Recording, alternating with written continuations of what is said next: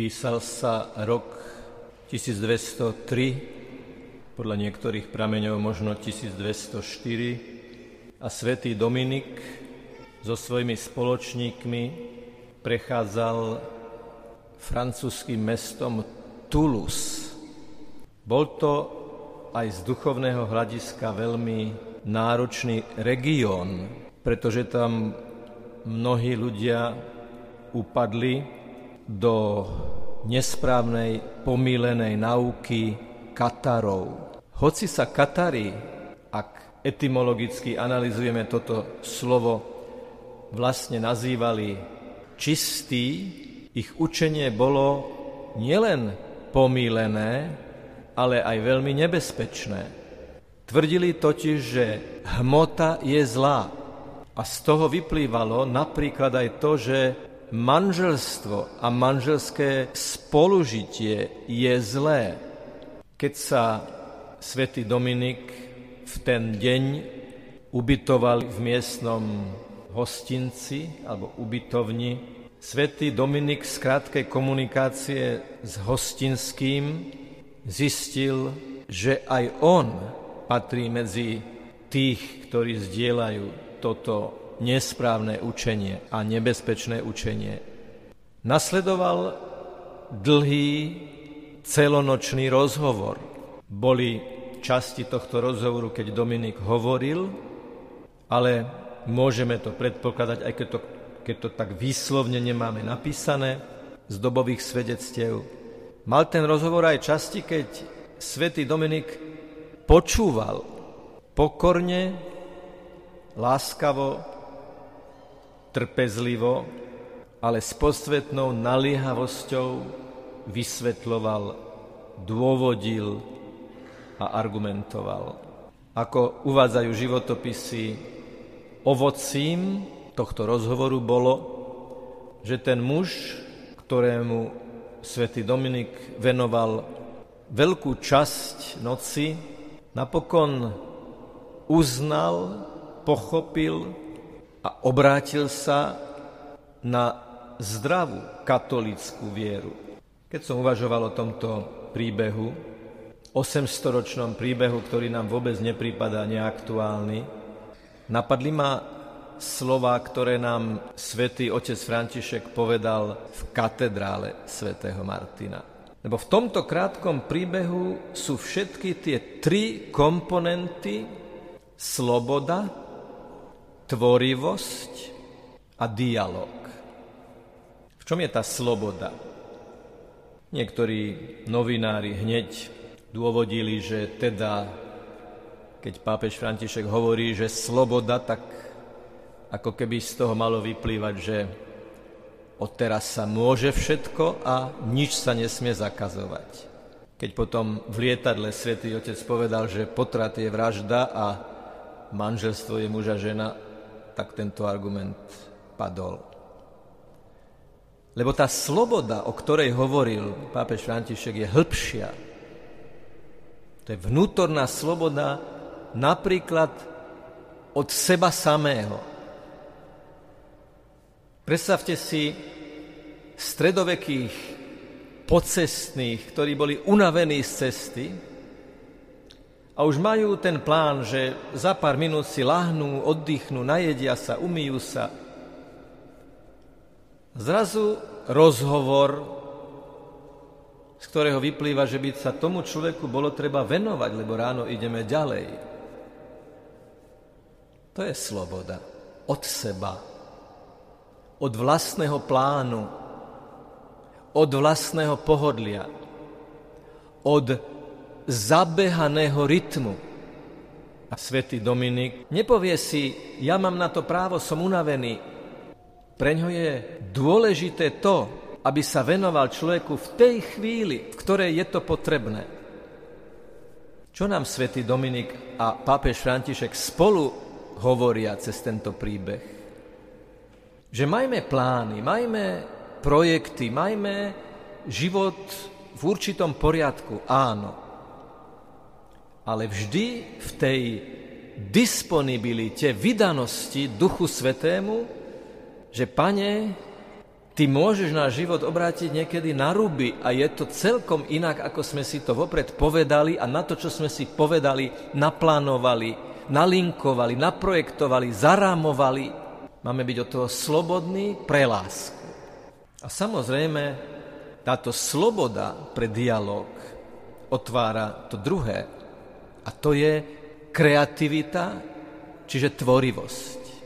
Svetý Dominik má pred sebou konkrétneho človeka v konkrétnej životnej situácii s nejakým názorovým svetom. Tá tvorivosť, aj keď sa to na prvý pohľad nezdá, je aj v tej fáze počúvania. Počúvať svet. Počúvať, prečo si niekto niečo myslí. Počúvať, prečo niekto ide svojou originálnou, neopakovateľnou cestou v láske a pokore, bez kompromisu s pravdou a vlastným presvedčením. A svätý Dominik, vydaný Duchu Svetému, pretože je láskavý, pretože je pokorný, pretože je presvedčivý, hovorí. A vieme si ľahko predstaviť, že práve preto, že bol pokorný pred Bohom i pred človekom, nehovoril frázy, vopred fabrikované slova. Určite ten hostinský cítil, že tento svetý muž, čo mu hovorí, hovorí jemu. Jemu ako osobe. Jemu ako jedinečnému ľudskému originálu, ktorý je na nesprávnej ceste, ale je o tom presvedčený. A treba povedať, že svätý Dominik, ktorý žil vo vrcholnom stredoveku, sám vedel, že zo strany církvy boli naozaj aj mocenské, brachiálne pokusy presadiť pravdu silou. Ale vieme, ako to je. Môžeme symptomaticky dosiahnuť, že niekto sa správa tak, ako by sme si to predstavovali, ale ako náhle pominú dôvody tohto správania, a to je strach a citové vydieranie a ľudské väzby, všetko končí. Keď som bol na vojenčine, boli tam niekoľkí mazáci, tvrdí, nemilosrdní, vulgárni. Čo bolo najšokujúcejšie, boli to ministranti vo svojich dedinách, vo svojich sídlach, tam, kde bývali. Keď sa vymanili zo svojho prostredia, začali sa správať presne tak, ako to od nich žiadalo ich prostredie, aby prežili. Nie preto, že by bolo zlé, že ministrovali, že stáli v kostole pri oltári so zopetými rukami, ale preto, že tá výhybka srdca sa nepreklopila z musím do chcem. A svätý Dominik a už za Cyrila Metoda sa ozývali tieto hlasy nemôžeme robiť apoštolát a evangelizáciu nátlakovo. Nemôžeme robiť evangelizáciu a apoštolát tým, že niekoho strašíme a vydierame. Isté, že možno povedať, že ide o spásu duše a hrozí zatratenie, ale to nie je vyhrážka, to je pravda. Toto nepatrí do tých vecí, ktoré by sme mali zatajovať. Sloboda a kreativita ustia do dialógu.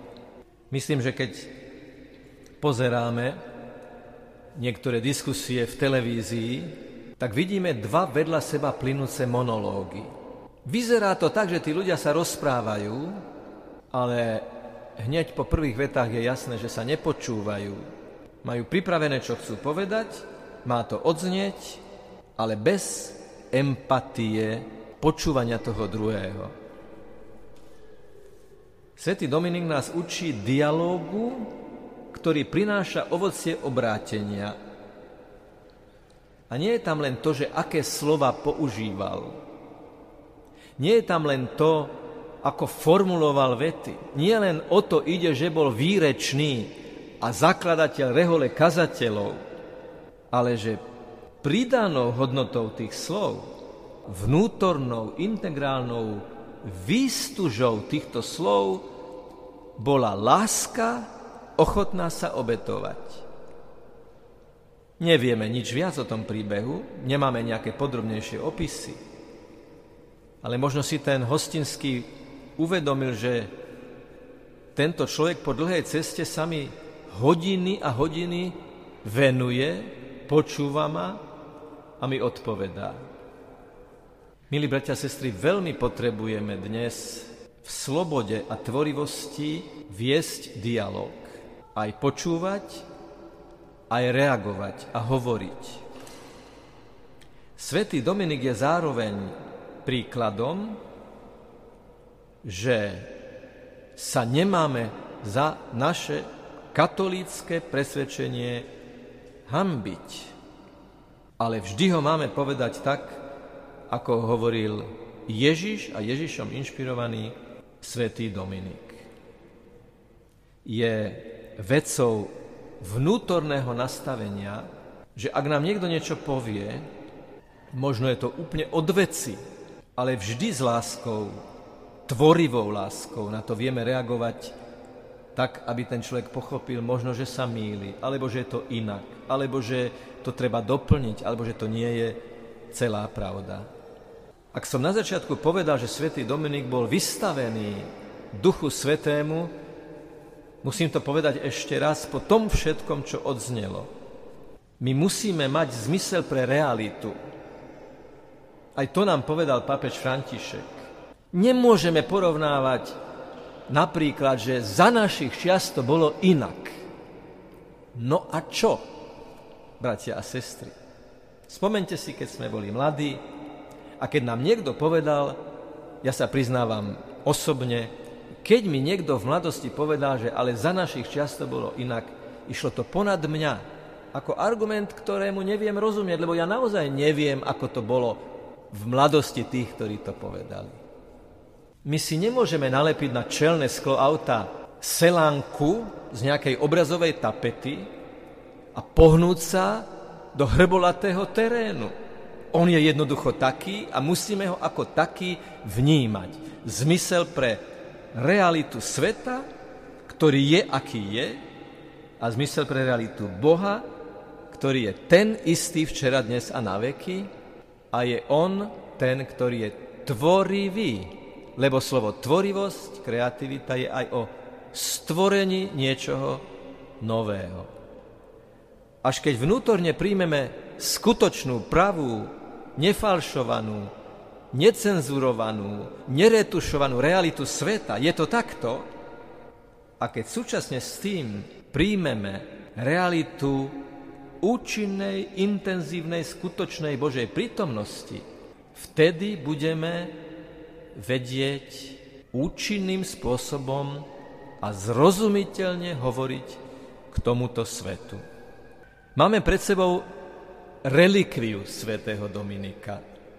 Veľkú časť hornej časti jeho lepky, jeho hlavy.